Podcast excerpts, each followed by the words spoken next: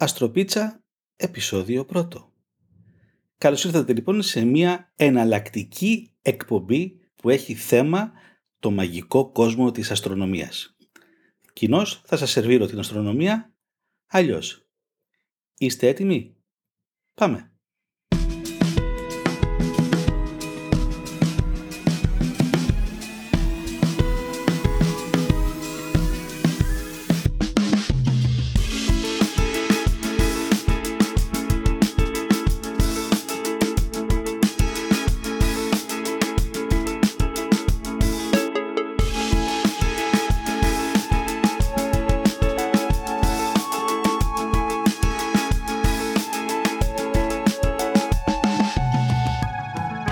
Ignition.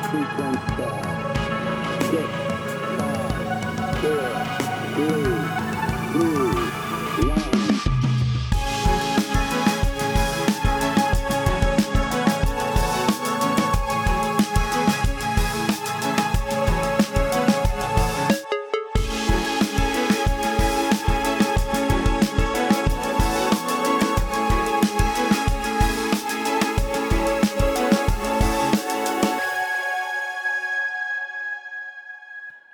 Το να ξεκινήσεις ένα podcast αστρονομίας δεν είναι πολύ εύκολο γιατί έχεις πάρα πολλά πράγματα στο μυαλό σου και θες να τα πεις όλα μαζί συγχρόνως και είναι κάτι το οποίο δεν γίνεται.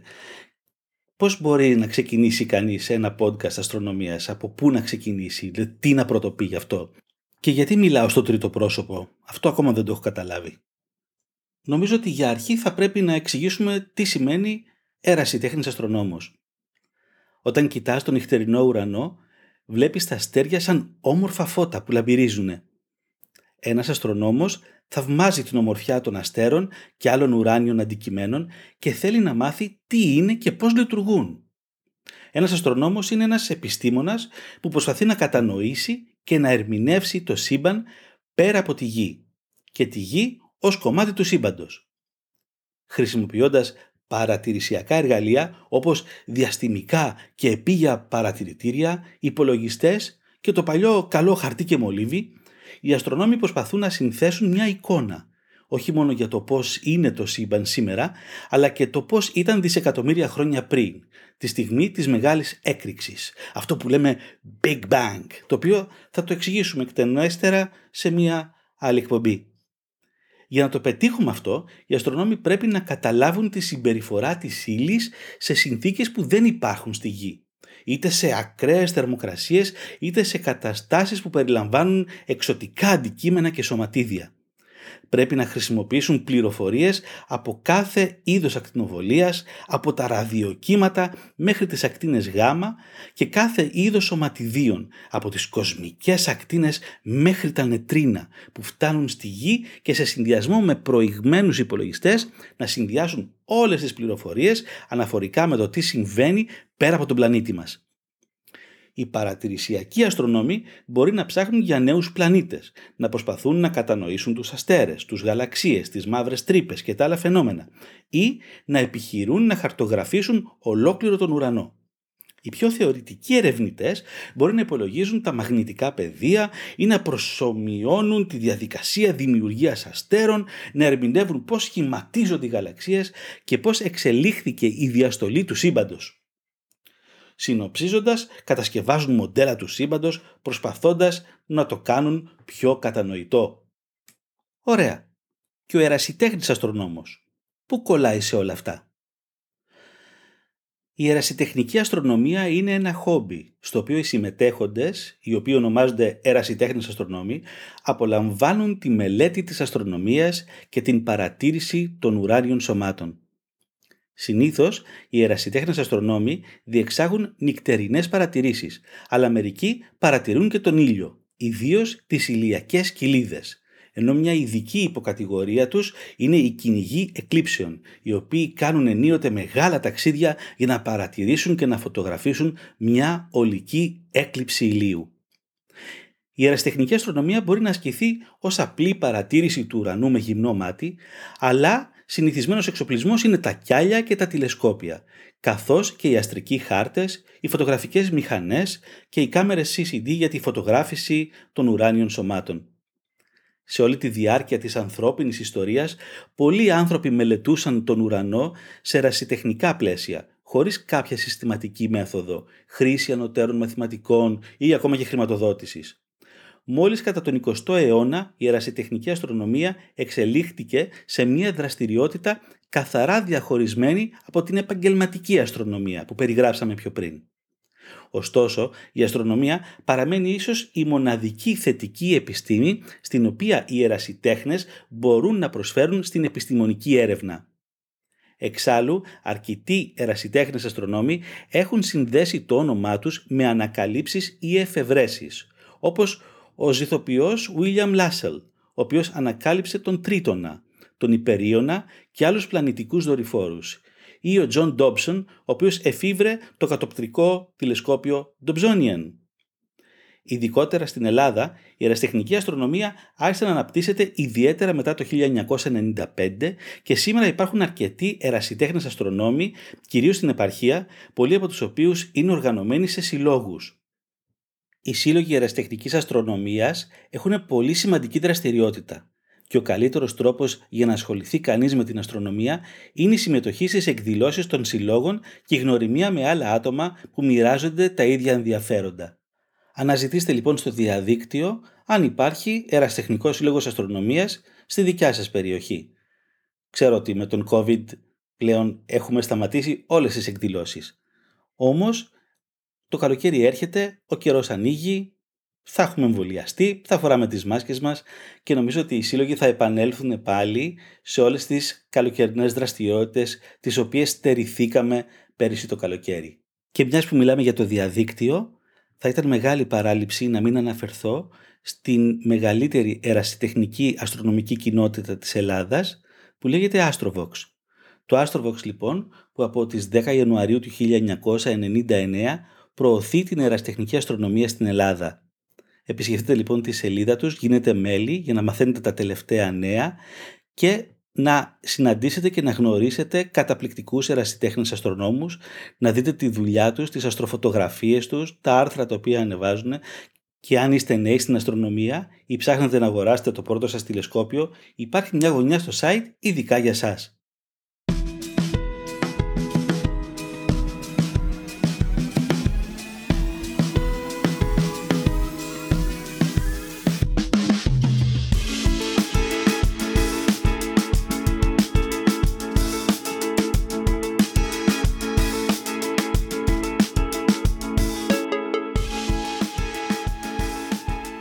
Την εποχή του ψυχρού πολέμου, οι Ηνωμένες Πολιτείες και η Σοβιετική Ένωση ήταν αυτές οι οποίες οδηγούσαν την κούρσα της διαστημικής εξερεύνησης. Υπήρχε ένας τρομερός αγώνας για το ποιος θα βγει πρώτος στο διάστημα, ποιος θα φτάσει πρώτος στο φεγγάρι. Ήτανε και είχε να κάνει με το πρεστίζ και τη δύναμη που θέλαν να δείξουν οι δύο μεγάλες αυτές υπερδυνάμεις. Η πτώση της Σοβιετικής Ένωσης όμως έδωσε ένα τέλος σε αυτόν τον αγώνα και πλέον οι δύο χώρες συνεργάζονται μαζί και με άλλες διαστημικές υπηρεσίες για να φτάσουμε πιο μακριά, να ανακαλύψουμε όλο και περισσότερα πράγματα. Πλέον, ο αγώνας αυτός για το ποιος θα είναι πρώτος έχει περάσει στην ιδιωτική πρωτοβουλία με συμβόλαια εκατομμυρίων δολαρίων να τα ανταγωνίζονται ο Elon Musk με την SpaceX και ο Jeff Bezos, ο γνωστός Jeff Bezos της Amazon, με την Blue Origin.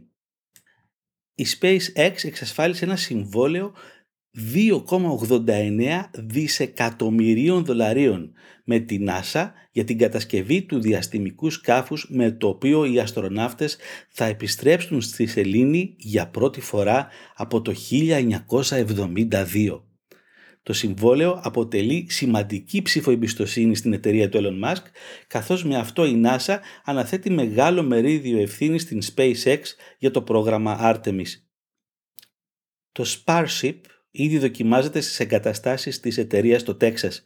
Οι δοκιμαστικές πτήσεις των αρχικών πρωτοτύπων κατέληξαν όλες σε έκρηξη, αλλά η εταιρεία γρήγορα ετοιμάζει νέα διαστημικά σκάφη.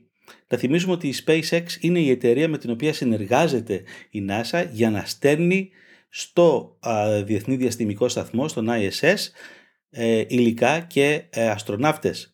Και βεβαίως έχει φτιάξει, ήταν η πρώτη που έφτιαξε πυράβλους οι οποίοι μπορούν και προσγειώνονται ξανά μετά τη χρήση τους και με αυτόν τον τρόπο λοιπόν γλιτώνει πάρα πολλά χρήματα και κάνει τα ταξίδια στο διάστημα πιο οικονομικά. Η NASA θα εξακολουθήσει να επιβλέπει στενά την ανάπτυξη του συστήματος από την SpaceX, διασφαλίζοντας ότι αυτό είναι ασφαλές για τους αστροναύτες. Επίσης η εταιρεία θα πρέπει να κάνει μια μη επανδρομένη αποστολή επίδειξης και να προσελεινωθεί το Starship προτού ταξιδέψουν με αυτό στη σελήνη αστροναύτες. Το πρόγραμμα Artemis της NASA για την επιστροφή του ανθρώπου στη Σελήνη προβλέπει την εκτόξευση του πυράβλου Space Launch System, στο οποίο θα υπάρχουν τέσσερις αστροναύτες. Οι αστροναύτες θα μείνουν για μια εβδομάδα στη Σελήνη, προτού επιβιβαστούν στο Starship για να επιστρέψουν σε τροχιά γύρω από τη Σελήνη και από εκεί με μια κάψουλα που λέγεται Orion να επιστρέψουν στη Γη. Στις 14 Δεκεμβρίου του 1972, η διαστημική αποστολή Apollo 17 άφηνε την επιφάνεια της σελήνης ξεκινώντας το ταξίδι της πίσω στη γη. Ο αστροναύτης Eugene Cernan μπαίνοντας στην σεληνάκατο και κλείνοντας την πόρτα έγινε ο τελευταίος άνθρωπος που πάτησε το πόδι του σε άλλο πλανήτη.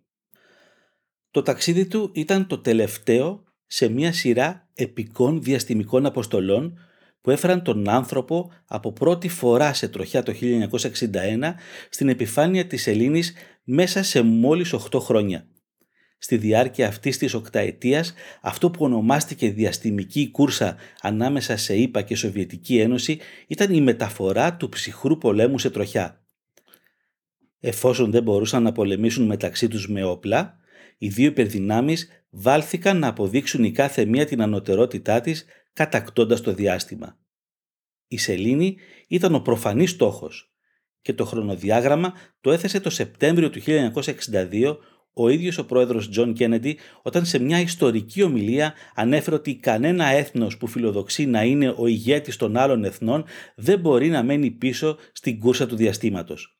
Αποφασίσαμε να πάμε στη σελήνη πριν από το τέλος της δεκαετίας. Όχι επειδή είναι εύκολο, αλλά επειδή είναι δύσκολο. Στην NASA δεν πρέπει να άκουσαν αυτά τα νέα και με μεγάλη χαρά ενώ πίστευαν πως πράγματι μπορούσαν σε βάθος χρόνου να στείλουν ανθρώπους στη σελήνη, η ανελαστική προθεσμία δυσκόλευε τα πράγματα. Την εποχή εκείνη το αμερικανικό διαστημικό πρόγραμμα ήταν όντως πίσω. Οι Σοβιετικοί είχαν εκτοξεύσει τον πρώτο τεχνικό δορυφόρο το 1957 και είχαν στείλει τον πρώτο άνθρωπο σε τροχιά το 1961 ενώ λίγο αργότερα έστειλαν και την πρώτη γυναίκα στο διάστημα, το 1963. Όμως τα γεγονότα αυτά μαζί με την προεδρική ομιλία ουσιαστικά έδωσαν λευκή επιταγή στην NASA να κάνει ό,τι είναι δυνατόν ώστε είπαν να κερδίσουν. Και το κατάφεραν. Στη Σελήνη προσγειώθηκαν έξι επανδρομένες αποστολές και στην επιφάνειά της περπάτησαν 12 άνθρωποι. Αν και τα πρώτα βήματα του Νίλ Άμστρονγκ ήταν ένα κοσμοϊστορικό γεγονός, τους επόμενους που πάτησαν εκεί δυσκολεύονται να τους θυμηθούν ακόμα και οι ίδιοι Αμερικανοί. Τη δε αποστολή του Απόλλω 13 το 1970 δεν θα την έπαιρνε είδηση σχεδόν κανείς αν δεν συνέβαινε το ατύχημα που λίγο έλειψε να καταλήξει σε τραγωδία. Η Σοβιετική Ένωση δεν μπήκε καν στον κόπο να στείλει τους κοσμοναύτες της στο δορυφόρο μας αν και είχαν την τεχνολογία, αποφάσισαν πως δεν έχει κανένα νόημα να φτάσουν δεύτεροι. Κι έτσι κανείς Σοβιετικός δεν πάτησε ποτέ εκεί. Γιατί σταματήσαμε να πηγαίνουμε στη Σελήνη; Ο προφανής λόγος ήταν το τεράστιο κόστος. Τη δεκαετία του 60 η NASA απορροφούσε το 4 με 5% του ομοσπονδιακού προϋπολογισμού των ΗΠΑ. Αν σήμερα συνέβαινε το ίδιο, θα μιλούσαμε για budget 140 δισεκατομμυρίων δολαρίων, αντί για τα 16,7 δισεκατομμύρια που είχε το 2014. Μετά το 1970 και αφού ο στόχος είχε επιτευχθεί, ο πρόεδρος Νίξον αποφάσισε οριστικά ότι η διαστημική κούρσα είχε τελειώσει. Είχε νικητή και αυτός δεν ήταν η NASA, αλλά η ΙΠΑ. Έτσι περιέκοψε δραματικά τα κονδύλια της, άλλαξε τις προτεραιότητες του κράτους, που τότε βρισκόταν ε, ακόμα σε εξέλιξη ο πόλεμος στο Βιετνάμ, και ανάγκασε την NASA να περιοριστεί στα του γήινου οίκου της. Εκείνη την εποχή, μάλιστα, η Σοβιετική Ένωση είχε ήδη εγκαινιάσει τον πρώτο της διαστημικό σταθμό, τον Salyut 7, και έδειχνε να ελέγχει το κοντινό στη γη διάστημα. Με πολύ μικρότερο προϋπολογισμό πλέον, η NASA άλλαξε στόχους Οπότε είχαμε την ανάπτυξη του Αμερικανικού Διαστημικού Σταθμού Skylab, το Διαστημικό Λεωφορείο και τελικά το Διεθνή Διαστημικό Σταθμό. Συνέχισε όμως να στέλνει ρομποτικά ερευνητικά διαστημόπλια σχεδόν χωρίς διακοπή μέχρι σήμερα. Στην επιφάνειά της έχουν φτάσει οχήματα από τη Σοβιετική Ένωση και τη Ρωσία, την Ιαπωνία, την Ευρωπαϊκή Διαστημική Υπηρεσία, την Κίνα και την Ινδία. Ο George Bush Jr. είχε εγκρίνει το πρόγραμμα Constellation με σκοπό την επιστροφή στη Σελήνη το 2020, αλλά οι περικοπές του Ομπάμα το 2011 ουσιαστικά το ακύρωσαν. Οι περισσότεροι ειδικοί συμφωνούν πως το ενδιαφέρον μας πρέπει να επικεντρωθεί πέρα του ηλιακού μας συστήματος. Η μεταφορά ανθρώπων στο διάστημα συνεπάγεται ασύλληπτα κόστη σε σχέση με τα αυτόματα οχήματα και δεν έχει ουσιαστικό νόημα αφού τα ρομπότ μπορούν πια να κάνουν τα πάντα. Στο φεγγάρι πήγαμε, το ερευνήσαμε, δεν υπάρχει λόγος να συνεχίσουμε, δηλώνει σε συνεντεύξεις του ο Μπάζ Όλτριν, ο δεύτερος άνθρωπος που πάτησε στη Σελήνη στην ίδια αποστολή με τον Νίλ Άμστρονγκ. Στόχος δεν πρέπει να είναι οι εντυπωσιακές επιτυχίες, αλλά οι μακροχρόνιες επενδύσεις. Η ρίση του JFK ότι τα έθνη ηγέτες πρέπει να έχουν ηγετική θέση και στο διάστημα εξακολουθεί να έχει οπαδούς, με φανατικότερη την Κίνα. Στην προσπάθειά της να καταστεί μια κανονική παγκόσμια υπερδύναμη, σχεδιάζει να στείλει ανθρώπους στη Σελήνη μετά το 2025. Παρόμοιο πρόγραμμα ακολουθεί η Ευρωπαϊκή Διαστημική Υπηρεσία ESA, η ΕΠΑ με το πρόγραμμα EM2, ενώ η ιδιωτική εταιρεία Space Adventures Ltd έχει ανακοινώσει που θα στείλει τουρίστες στο φεγγάρι με εισιτήριο 100 εκατομμύρια δολάρια και πρώτη εκτόξευση ήταν να γίνει το 2018. Μάλλον έπεσε λίγο ακριβό το ειστήριο.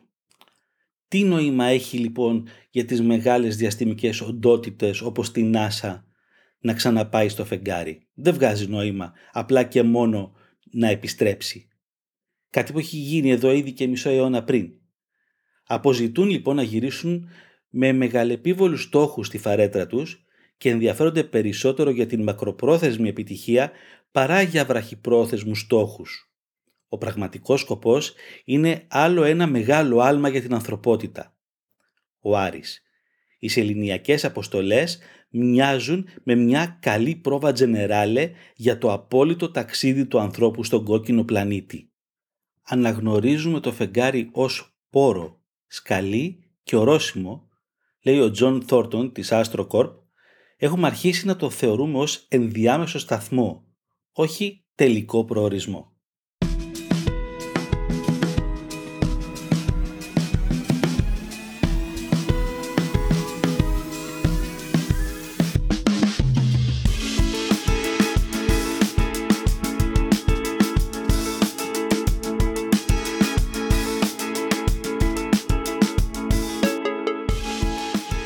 225 εκατομμύρια χιλιόμετρα μακριά από τη Γη, βρίσκεται ο τέταρτος σε απόσταση από τον ήλιο πλανήτης του ηλιακού μας συστήματος και ο δεύτερος πλησιέστερος στη Γη. Ο πλανήτης Άρης είναι ένας γήινος πλανήτης με λεπτή ατμόσφαιρα, με επιφάνεια που συνδυάζει τους κρατήρες σύγκρουσης της Ελλήνης και τα ηφαίστεια, τις κοιλάδες, τις ερήμους και τα πολικά παγοκαλύματα της γης. Φαίνεται ακόμη να έχει περιοδικά επαναλαμβανόμενες εποχές. Ο πλανήτης Άρης διαθέτει ακόμα το όρος Όλυμπος, το ψηλότερο γνωστό όρο στο ηλιακό μας σύστημα και την κοιλάδα Μαρινέρης, τη μεγαλύτερη κοιλάδα στο ηλιακό σύστημα. Το βαθύπεδο Βορεάλης που βρίσκεται στο βόρειο ημισφαίριο του πλανήτη καλύπτει το 40% της επιφάνειάς του και αποτελεί το υπόλοιμα μιας γιγάντιας σύγκρουσης στην περιφορά του γύρω από τον ήλιο συνοδεύεται από δύο μικρούς δορυφόρους, τον Φόβο και τον Δήμο. Δεκάδες ρομποτικά οχήματα έχουν φτάσει στον Άρη, αλλά με επιτυχία έχουν προσγειωθεί και έχουν εξερευνήσει κάποια μικρά κομμάτια του πλανήτη, άλλα έχουν καταστραφεί πάνω του και δορυφόροι έχουν μπει σε τροχιά και έχουν χαρτογραφήσει την επιφάνειά του. Το ενδιαφέρον της αστρονομικής κοινότητας πλέον έχει εστιάσει στο Ingenuity, το οποίο είναι ένα μικρό ελικόπτερο το οποίο έφτασε στον Άρη το Φεβρουάριο προσδεδεμένο στο όχημα επιμονή, perseverance στα αγγλικά. Πρόκειται για μια ιστορική αποστολή που ανοίγει το δρόμο για την μελλοντική εξερεύνηση του κόκκινου πλανήτη και στη NASA την συγκρίνουν με την πτήση των αδερφών Wright. Η ευφυΐα θα σηκωθεί λίγα μέτρα από την επιφάνεια του Άρη, όπου θα παραμείνει για μερικά δευτερόλεπτα βγάζοντας φωτογραφίες. Θα ακολουθήσουν άλλες τέσσερις πτήσεις σε διάστημα ενός μηνός και κάθε φορά θα πηγαίνει ψηλότερα και για μεγαλύτερη διάρκεια. Ο βασικός στόχος της ευφυΐας είναι να αποδείξουμε ότι μπορούμε να πετάξουμε στον Άρη. Θέλουμε να κάνουμε την υπέρβαση όπως έκαναν οι αδελφοί Ράιτ με την πρώτη τους πτήση εδώ στη γη που άνοιξε τον δρόμο και οδήγησε στην αεροναυτική έκρηξη που ακολούθησε. Θέλουμε να κάνουμε το ίδιο στον Άρη, να κάνουμε το πρώτο μεγάλο βήμα για κάθε μορφή μελλοντικής εξερεύνησης. Για μελλοντικές ανθρώπινες εξερευνήσεις. Όλα ξεκινούν με αυτή την πρώτη πτήση. Πρέπει να αποδείξουμε ότι είναι δυνατή αυτή η πτήση. Να αποδείξουμε ότι μπορούμε. Λέει ο Ελληνοαμερικανός αναπληρωτής επικεφαλής επιχειρησιακής λειτουργίας του ελικοπτέρου Ingenuity, Θοδωρής Τζανέτος. Οι δυσκολίες είναι πολλές. Η ατμόσφαιρα του Άρη είναι πολύ αραιή. Έχει μόνο το 1% της πυκνότητας της γης. Και αυτό το ελικόπτερο πρέπει λοιπόν να είναι πολύ ελαφρύ. Είναι 1,8 κιλά όλο το ελικόπτερο. Είναι λοιπόν σαν ένα μικρό drone. Συνεπώς λοιπόν αυτό θα το βοηθήσει να μείνει στην ατμόσφαιρα περισσότερο. Οι έλικες της ευφυΐας γυρίζουν με 2.500 στροφές το λεπτό, μόνο και μόνο για να υπάρχει δυνατότητα να σηκωθεί από το έδαφος. Όπως καταλαβαίνετε υπάρχουν δυσκολίες μηχανολογικού χαρακτήρα, αλλά υπάρχουν και δυσκολίες που έχουν να κάνουν με το περιβάλλον, με τις θερμοκρασίες στον Άρη. Ο Άρης είναι ένας εξαιρετικά παγωμένος πλανήτης και γι' αυτό το λόγο και επειδή το όχημα είναι απομονωμένο πρέπει να καταναλώνει την ενέργεια από τις δικές του μπαταρίες για να κρατηθεί ζεστό μέσα στη νύχτα. Οπότε πρέπει να διασφαλίσουν ότι δεν θα παγώσει. Σύμφωνα λοιπόν με τον κύριο Τζανέτο, η τρίτη δυσκολία έχει να κάνει με την αυτονομία του οχήματος. Επειδή ο Άρης είναι τόσο μακριά, δεν μπορούμε να τον τηλεκατευθύνουν, δεν μπορούν να έχουν έναν άνθρωπο σε ένα σύστημα υπολογιστή στη γη να βλέπει ποια προβλήματα προκύπτουν για να μπορεί να τα αντιμετωπίσει. Οπότε λοιπόν το ελικοπτεράκι είναι εντελώς μόνο του. Ένα μικρό πρόβλημα στο λογισμικό του ελικοπτέρου ανέβαλε την πτήση που είχε προγραμματιστεί για τις 9 Απριλίου. Οπότε περιμένουμε λοιπόν την πτήση να πραγματοποιηθεί στις 19 του μήνα. Την ώρα που θα ακούτε αυτό το podcast, το ελικόπτερο θα έχει κάνει την πρώτη του ιστορική πτήση. Εφόσον βέβαια όλα πάνε καλά.